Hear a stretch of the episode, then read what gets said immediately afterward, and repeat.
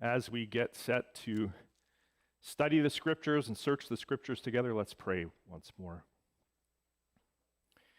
Father, it is true because you have decreed it from ages past that the old age, with its death and destruction and sin, wickedness, is passing away. And that the new age, the new heavens, the new earth, are going to dominate and utterly overtake. And that right now we live in the overlap of the ages. Father, through it all, your word endures forever. Flesh and blood may fail, but your word endures forever. We thank you for your word. We thank you for the potency of your word. We thank you that in 2022 it yet speaks powerfully because your Spirit continues to work with it. We thank you for your word. And now, Lord, as we open this magnificent little book of Jonah for the very last time, the final verses of this book, we ask your attendance. We ask that you would come sweetly, powerfully, gently, not so gently, however it is that you would like to work, Lord. May it be your pleasure. And Father, uh, may we be transformed further into the image of your Son because we are exposed to your word. We pray these things in Jesus' name. Amen. Well, this morning, friends, we come to the final six verses of the book of Jonah. Our trek is winding up here. I want us right off the top to notice something peculiar that happens in these last verses of Jonah. Now, first of all, just to point out, these final verses of the book of Jonah describe the Lord's direct dealing with an angry Jonah. These final verses describe a, a, very profound lesson that the Lord teaches an angry Jonah. But what we notice here in these verses that describe the Lord's dealings with Jonah, what we notice here is that the word God gets used four times in verses 6 through 9. In Hebrew, it's the word Elohim.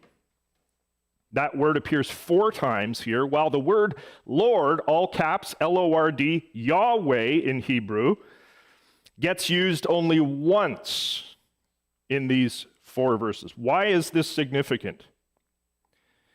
This is significant because up until this moment in the story, the person of Jonah has been closely associated with Yahweh or the Lord. Yahweh is the covenant name of Israel's God, and Jonah is an Israelite. And so the name Yahweh has been used all over the place in this book in connection with Jonah. For example, when Jonah receives divine communication, like in verse 1 of chapter 1 and in verse 1 of chapter 3, it's the word Yahweh that gets used there. Or in those places where Jonah's rocky relationship with the Lord is described, like in 1 3 and in 110, it's the word Yahweh that gets used there. Or when the Lord hurls the wind on the sea because of Jonah, in 1 4, it's the word Yahweh. Or when Jonah prays throughout chapter 2 of Jonah, it's Yahweh, and so on and so forth. The overwhelming majority of the time, when Jonah's relationship with the divine is being described in this book, we find the word Lord, all caps, or Yahweh. Until now. In these final few verses of the book, there is this sudden switch now to four back to back uses of Elohim, God. So 4 6. Yahweh Elohim appointed a plant. 4 7, Elohim appointed a worm. 4 8, Elohim appointed a scorching east wind. 4 9, Elohim said to Jonah. This is a switch of terms here that should not be ignored. This is a purposeful switch from Yahweh to Elohim on the part of the writer of Jonah as he's describing this lesson that God is implementing on Jonah. But why does the writer do this? Why? Well, what we find in the book of Jonah also is that the word Elohim, God, is almost always used in connection with Gentiles. When Gentiles speak or when Gentiles are described, the word Elohim gets used. The single exception is when the Gentile sailors cry out to Yahweh, having had an awakening to Yahweh. They cry out to Yahweh and they make sacrifices to Yahweh in 114 and in 116. But the word Elohim, God, is used the majority of the time where Gentiles are speaking and acting. Examples Jonah 1 5.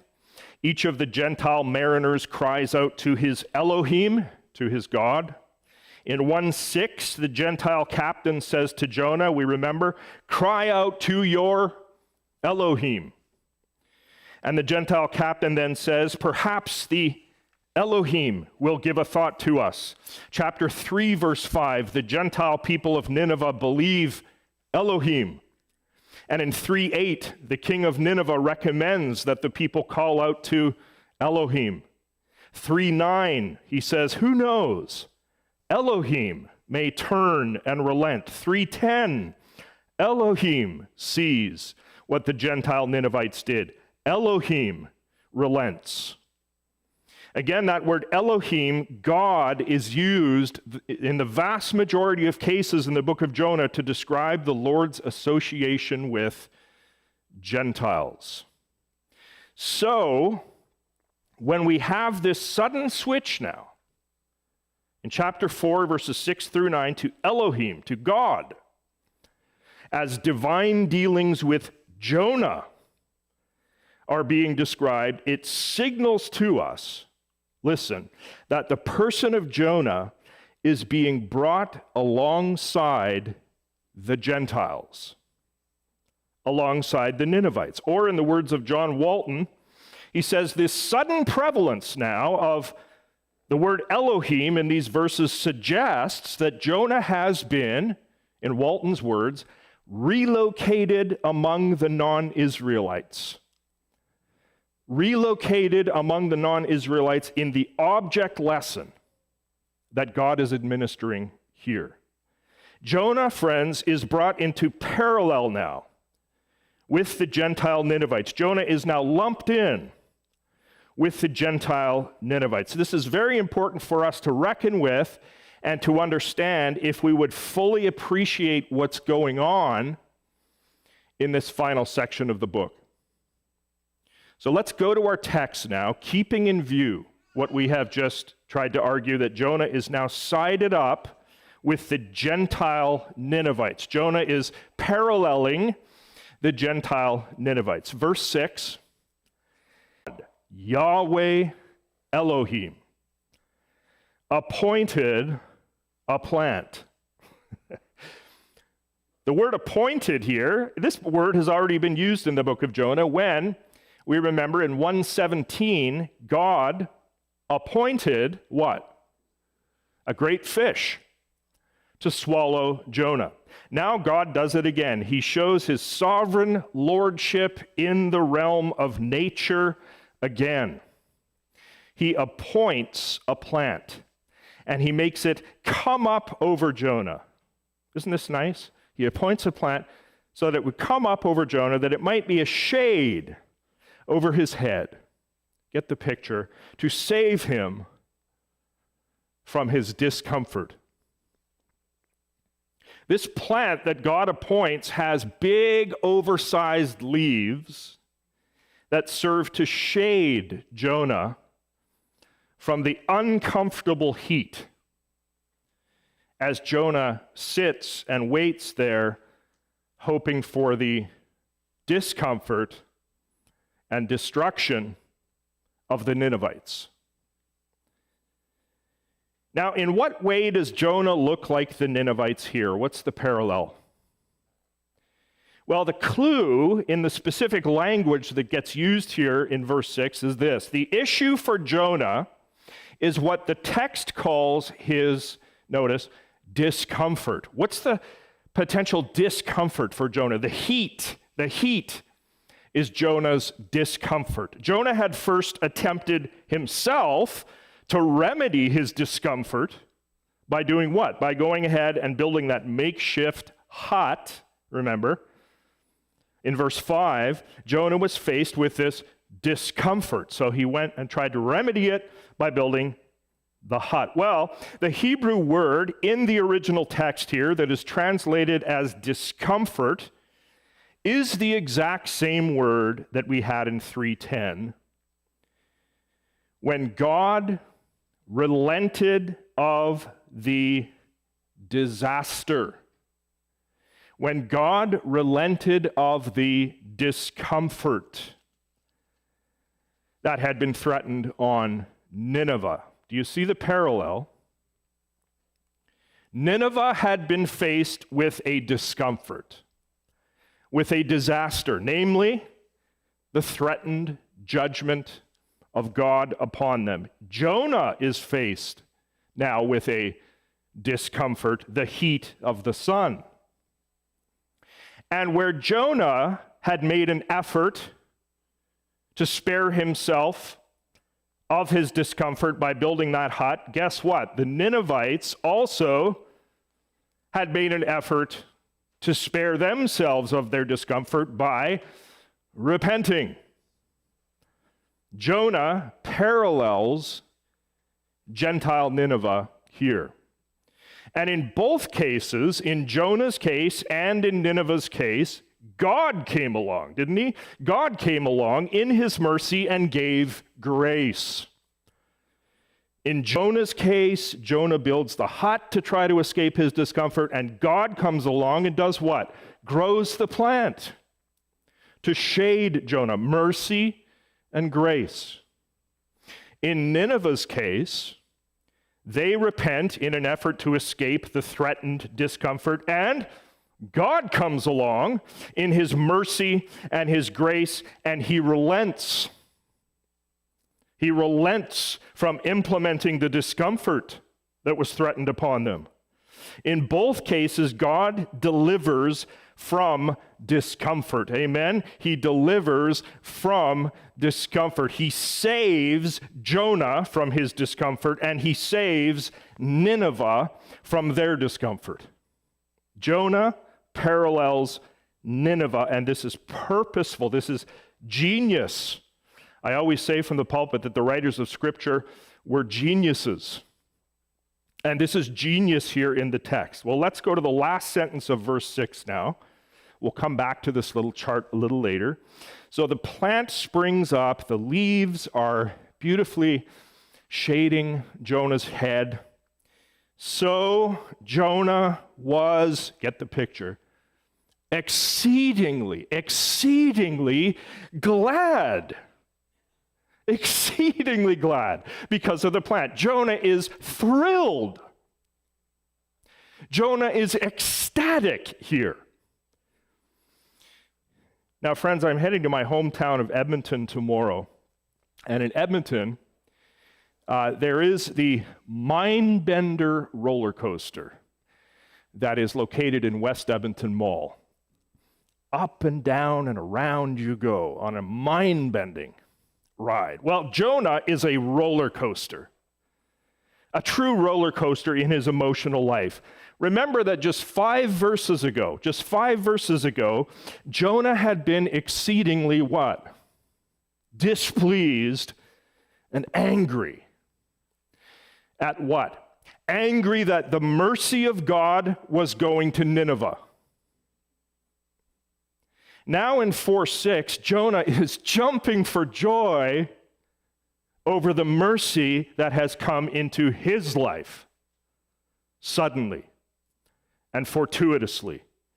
in this plant that is shading him. Now he can enjoy shade as he waits for the annihilation of Nineveh. Here, well, with this blessing of the plant, maybe it's a sign that God approves of what I'm doing here as I wait for Nineveh's destruction. Maybe God has come around to my way of thinking at last. Notice here, Jonah is happier at this point than we've seen him in the entire book. Happy over some leaves. But then we get verse 7. Hang on to your hats. Whoops, I'm getting too excited.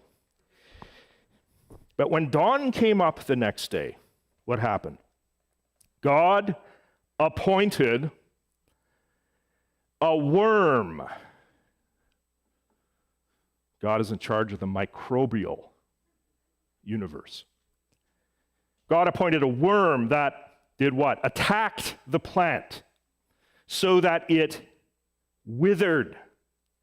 Again, God had appointed the great fish to swallow Jonah. God had appointed the plant to shade Jonah. Now God comes along and he appoints a worm to attack that same plant. And that word translated into English as attack has to do with striking, smiting. God directs a lowly worm here to go and smite this plant, which is going to mean what? It's going to mean that Jonah's discomfort is now going to be in play again. Verse 8, it only gets worse for Jonah. When the sun rose, God did more appointing. Now, God appointed what? A scorching east wind. Now, in Scripture, an east wind is connected with judgment.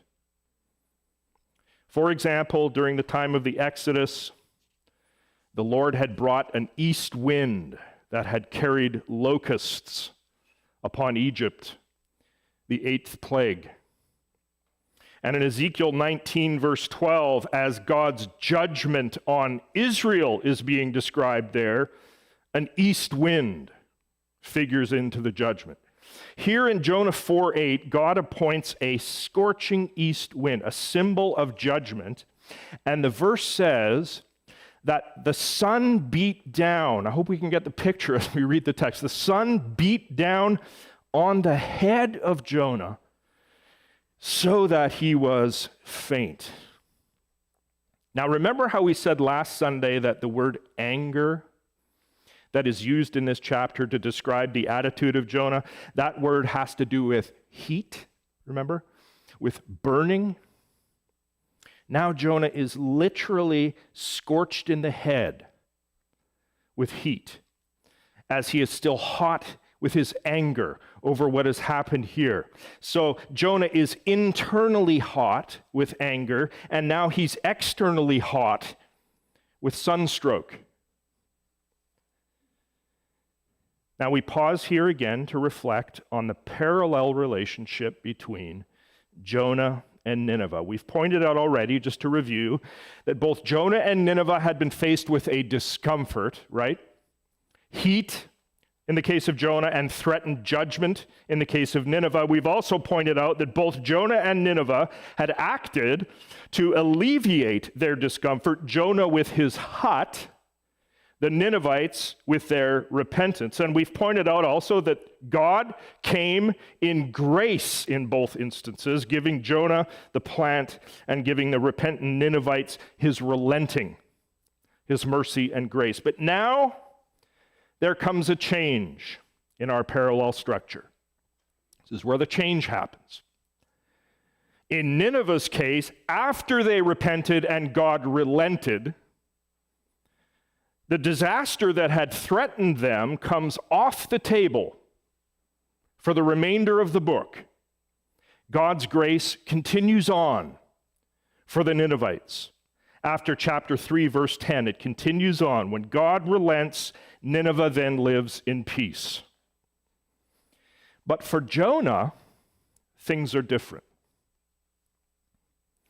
After God's giving Jonah the plant in his grace, then the worm comes, kills the plant. The, the wind and the sun are allowed to scorch Jonah. What's happening? Jonah is brought into the discomfort, right? That he had been trying to avoid. What's happening? Well, in a greatly reduced, miniature sort of way, when, when compared with what had been threatened on Nineveh, in a reduced and this wind, and I still, because of this little discomfort. Jonah just, he can't figure out what's happening to him here. The whole situation is utterly absurd. A plant grows quickly and miraculously, he thinks, bringing me such relief and happiness and comfort, only to then wither up and die overnight, so that now I'm suffering in this heat and this wind, and I still see no suffering down there in Nineveh.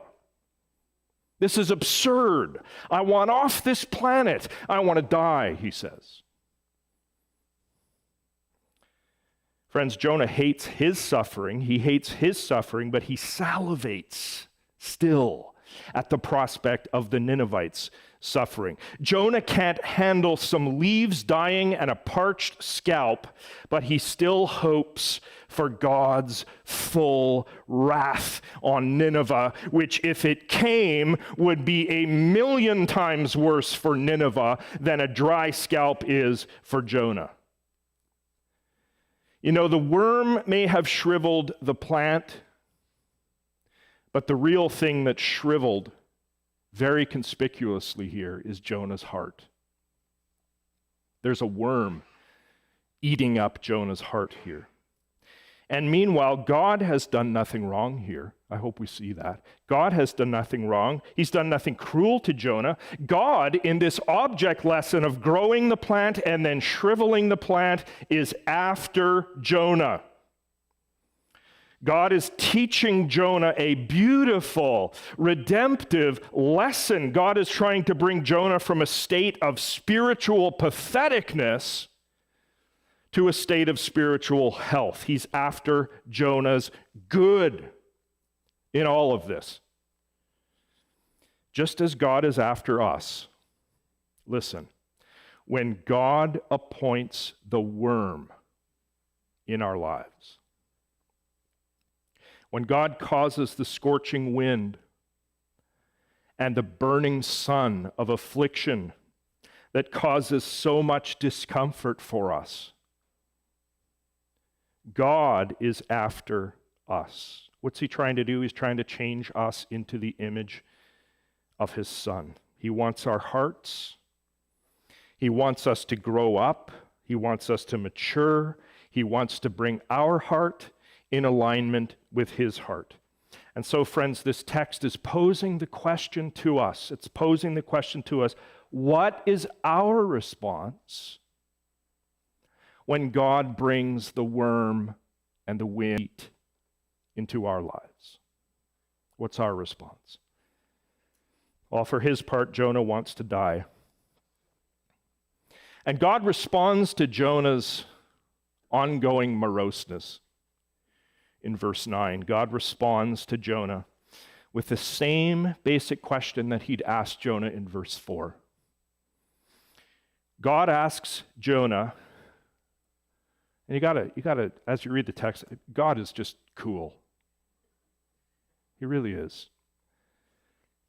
Do you do well to be angry for the plant? can we see how narrow and how shriveled Jonah's world has become here? Do you do well to be angry for the plant. Jonah's whole emotional life has been captured and controlled by the leaves of this plant. The plant had been healthy. Jonah had been shaded, comforted. But now the leaves had shriveled and they had died. And now Jonah is uncomfortable and he's hot. He's hot both in temperature and hot in emotion.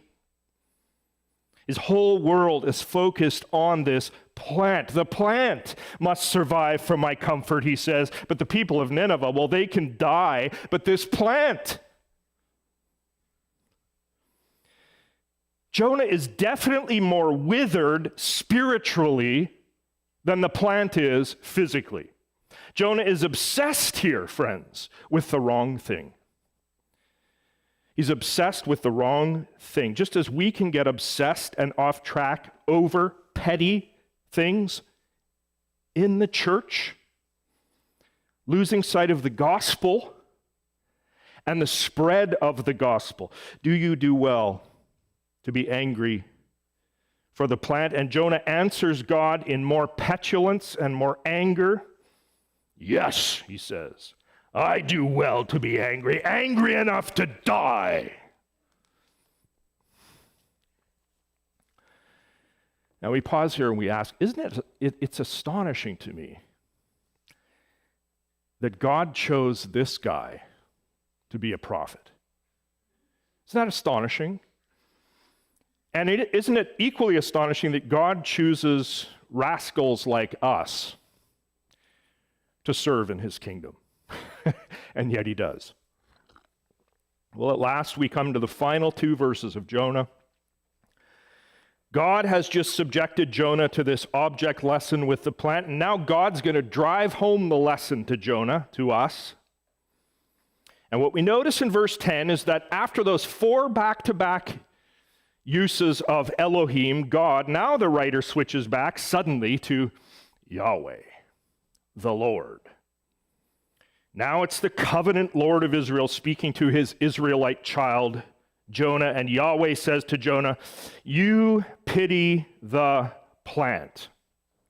Or, You have been so concerned about this plant. You have been obsessed, and you have been troubled over this plant, for which you did not labor, nor did you make it grow which came into being in a night and perished in a night. Yes, Jonah, this was your trivial, petty little focus, the leafy plant and all the benefits, the little benefits that it gave to you. This is how narrow your world and your emotional life had become, Jonah. And yet, within your sight, Jonah, within your sight right now is Nineveh, a city teeming with image bearers a city teeming with human beings who are under the threat of destruction. You preferred that all of them would die, but, but not the plant. Spare the plant. You pity the plant for which you did not labor, nor did you make it grow, which came into being in a night and perished in a night. And then we get the last verse of the book, verse 11. And Yahweh says, Should I not pity Nineveh? That great city in which there are more than 120,000 persons, image bearers, who do not know their right hand from their left, and also much cattle. Of all the characters in the book of Jonah, Jonah himself, the Lord, the sailors, the Ninevites, who was it who spoke first in the book? The Lord did. He had first say in the book, and now he gets last say in the book of Jonah. Very important after all of Jonah's drama. God closes the book of Jonah by pointing out to Jonah that within Nineveh there are 120,000 spiritually blind image bearers. When God says here that these 120,000 people do not know their right hand from their left, he's using a figure of speech which means morally ignorant or unable to discern clearly between good and evil. These people, to use Tim Keller's phase, phrase, these people are in a spiritual fog. In a spiritual fog. They are morally confused. And of course, this doesn't mean that they're innocent. This doesn't absolve them of all responsibility, but friends, what their moral confusion does do, listen, is it brings God's compassion on them. God looks at Nineveh here like Jesus looked at the crowds in Matthew 9:36. When he saw the crowds, he had compassion on them because they were harassed and helpless like sheep without a shepherd. God voices the compassion of his heart here for all of these lost, morally confused people. Meanwhile, Jonah is obsessed with his leaves. Why have these leaves withered? Right? My friends, how obsessed we can be with the wrong things. Jonah's obsession with his petty, selfish concerns has taken him far afield from God's program. Far afield from God's program. Jonah's obsession with the plant and the comfort that he gets from it has taken him far afield from the compassionate heart that God has toward lost people, not wishing that any should perish. Jonah isn't about God's mission. Jonah is about Jonah. Where are we at today? That's the question that, the, that this passage is asking us. Where are we at today? Don't you love the way the book ends? This is great. God throws in that final phrase there. And also much cattle. God says to Jonah, uh, Jonah, there's this host of 120,000 lost image bearers in Nineveh that I'm exercising my compassion on, and also much cattle. I think this is a little redemptive dig at Jonah here. God is after Jonah. God wants to move Jonah's withered heart to something better. God is saying to Jonah here Jonah, you're obsessed with this plant, with this leafy growth in nature, the natural world. Well, if you're not going to care about the image bearer, at least care about the cows and the oxen the cattle, because they're part of nature just like your plant is. Maybe you'll have compassion on at least the cattle. My friends, what's our obsession as we wind this up? What are the ways that you and I become obsessed with our little leaves? Withered, narrowed down, oblivious to God's urgent, compassionate mission to a world of lost people. Well, in these days, we seem to be spending a lot of time distancing ourselves from other image bearers in a number of ways. Those foolish, unvaccinated people. They can have what they deserve those foolish vaccinated people. They're all sheep. Those Trudeau supporters, those Poilievre supporters, those Singh supporters, those Trump supporters, those Biden supporters, we distance and we detach ourselves from each other, and the list goes on and on. What is the focus of our hearts? On plants and leaves, little petty obsessions, or on God and his urgent mission to his world?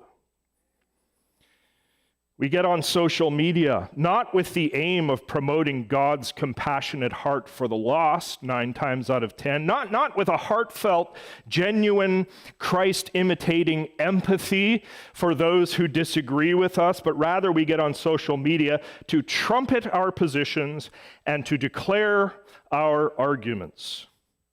Did you notice, friends, how many people on social media were epidemiological experts a few months ago? Now we have hosts of people on social media who are suddenly geopolitical experts. we argue and we disparage and we detach ourselves, we separate ourselves from other image bearers by our obsession to be right. I dare say we're fixated on leaves when we do that, obsessed with the wrong things. Church, may it not be. More light is expected of us. Amen. Well, friends, in the end, the book of Jonah becomes like a showcase of God's merciful and gracious dealings, does it not? God's works, God's words, his actions throughout the entire book show solid alignment, solid alignment with the description of him that is given to us in the New Testament, 1 Timothy chapter 2 verses 3 and 4, where Paul writes that God our savior, listen, God our savior desires all people to be saved all people to be saved. Think of any person you want to. All people to be saved and come to the knowledge of the truth. The book of Jonah is a showcase of that compassionate heart of God. There was Jonah sitting outside the city of Nineveh, cheerleading the destruction of Nineveh, hoping that Nineveh would perish while griping about his perishing plant. There is the Son of God suffering and dying outside the city gate. Hebrews 13:12 in boundless compassion shedding his blood on the cross that whoever believes in him should not what perish but have eternal life. Jesus is so utterly superior to Jonah in every way. And I trust that God has shown us in our study of Jonah the wideness of his mercy compared to ours, and that he's been pleased to work further in us and upon us to make us look more like him. Richard Phillips has this great paragraph in his commentary on Jonah on the greatness and wideness of God's mercy. Listen to this. Phillips writes this how wide is God's mercy? Its true measure is in the length of the outstretched arms of Jesus Christ, God's only Son, on the cross of Calvary to die for our sins. If anyone will come to the Savior at the cross, pleading the mercy of God, that sinner will find God's mercy wide enough to enter into eternal life.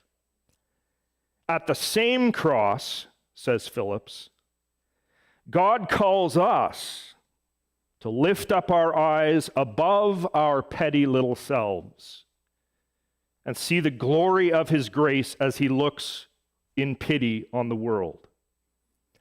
Looking at the eyes of God's Son, gazing from the cross, how can we not look on the lost with a similar pity. Let us, for pity's sake, love the world in his name, offering to any and all sinners the mercy and grace that God has shown to us. Close quote.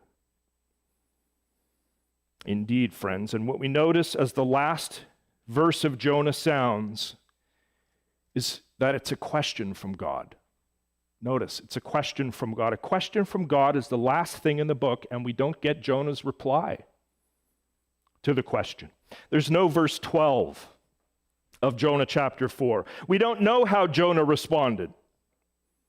Did Jonah learn anything? That's a question we could legitimately ask. Did Jonah learn anything in the book? We don't know. Did Jonah finally humble down before the Lord? We don't know. But then the message of the book doesn't depend on Jonah's response, does it? Our concern must be with our own response before the, before the Lord, our own doing of the word. See, preaching is not a passive thing,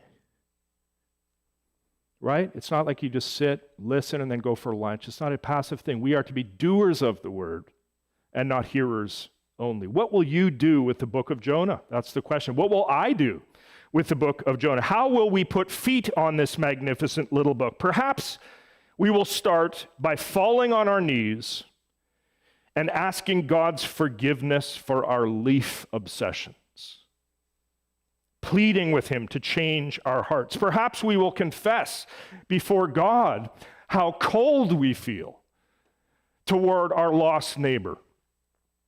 Repenting before Him, asking that He fill us again with His love and His compassion for the lost, that would then issue forth in real works of love and care and self sacrifice. The question is, and then I'm done, friends, how will you, how will I write verse 12 of Jonah 4. Let's pray together.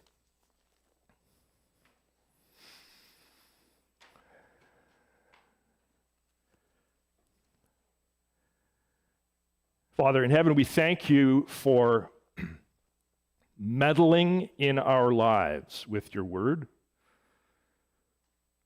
showing us that as much as we read and interpret your word, you interpret us by it. And you don't want us to stay the same. You want us to change from glory to glory, and sometimes that's not comfortable. But we thank you, Lord, for the uncomfortable, discomforting work that you do in us, disturbing the comfortable, comforting the disturbed as you do.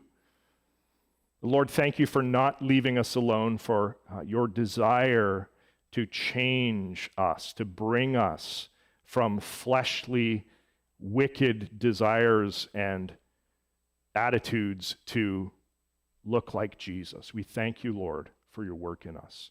And I pray that this book of Jonah would continue to work on us for your glory, for our benefit, and for your world. In Jesus' name, amen.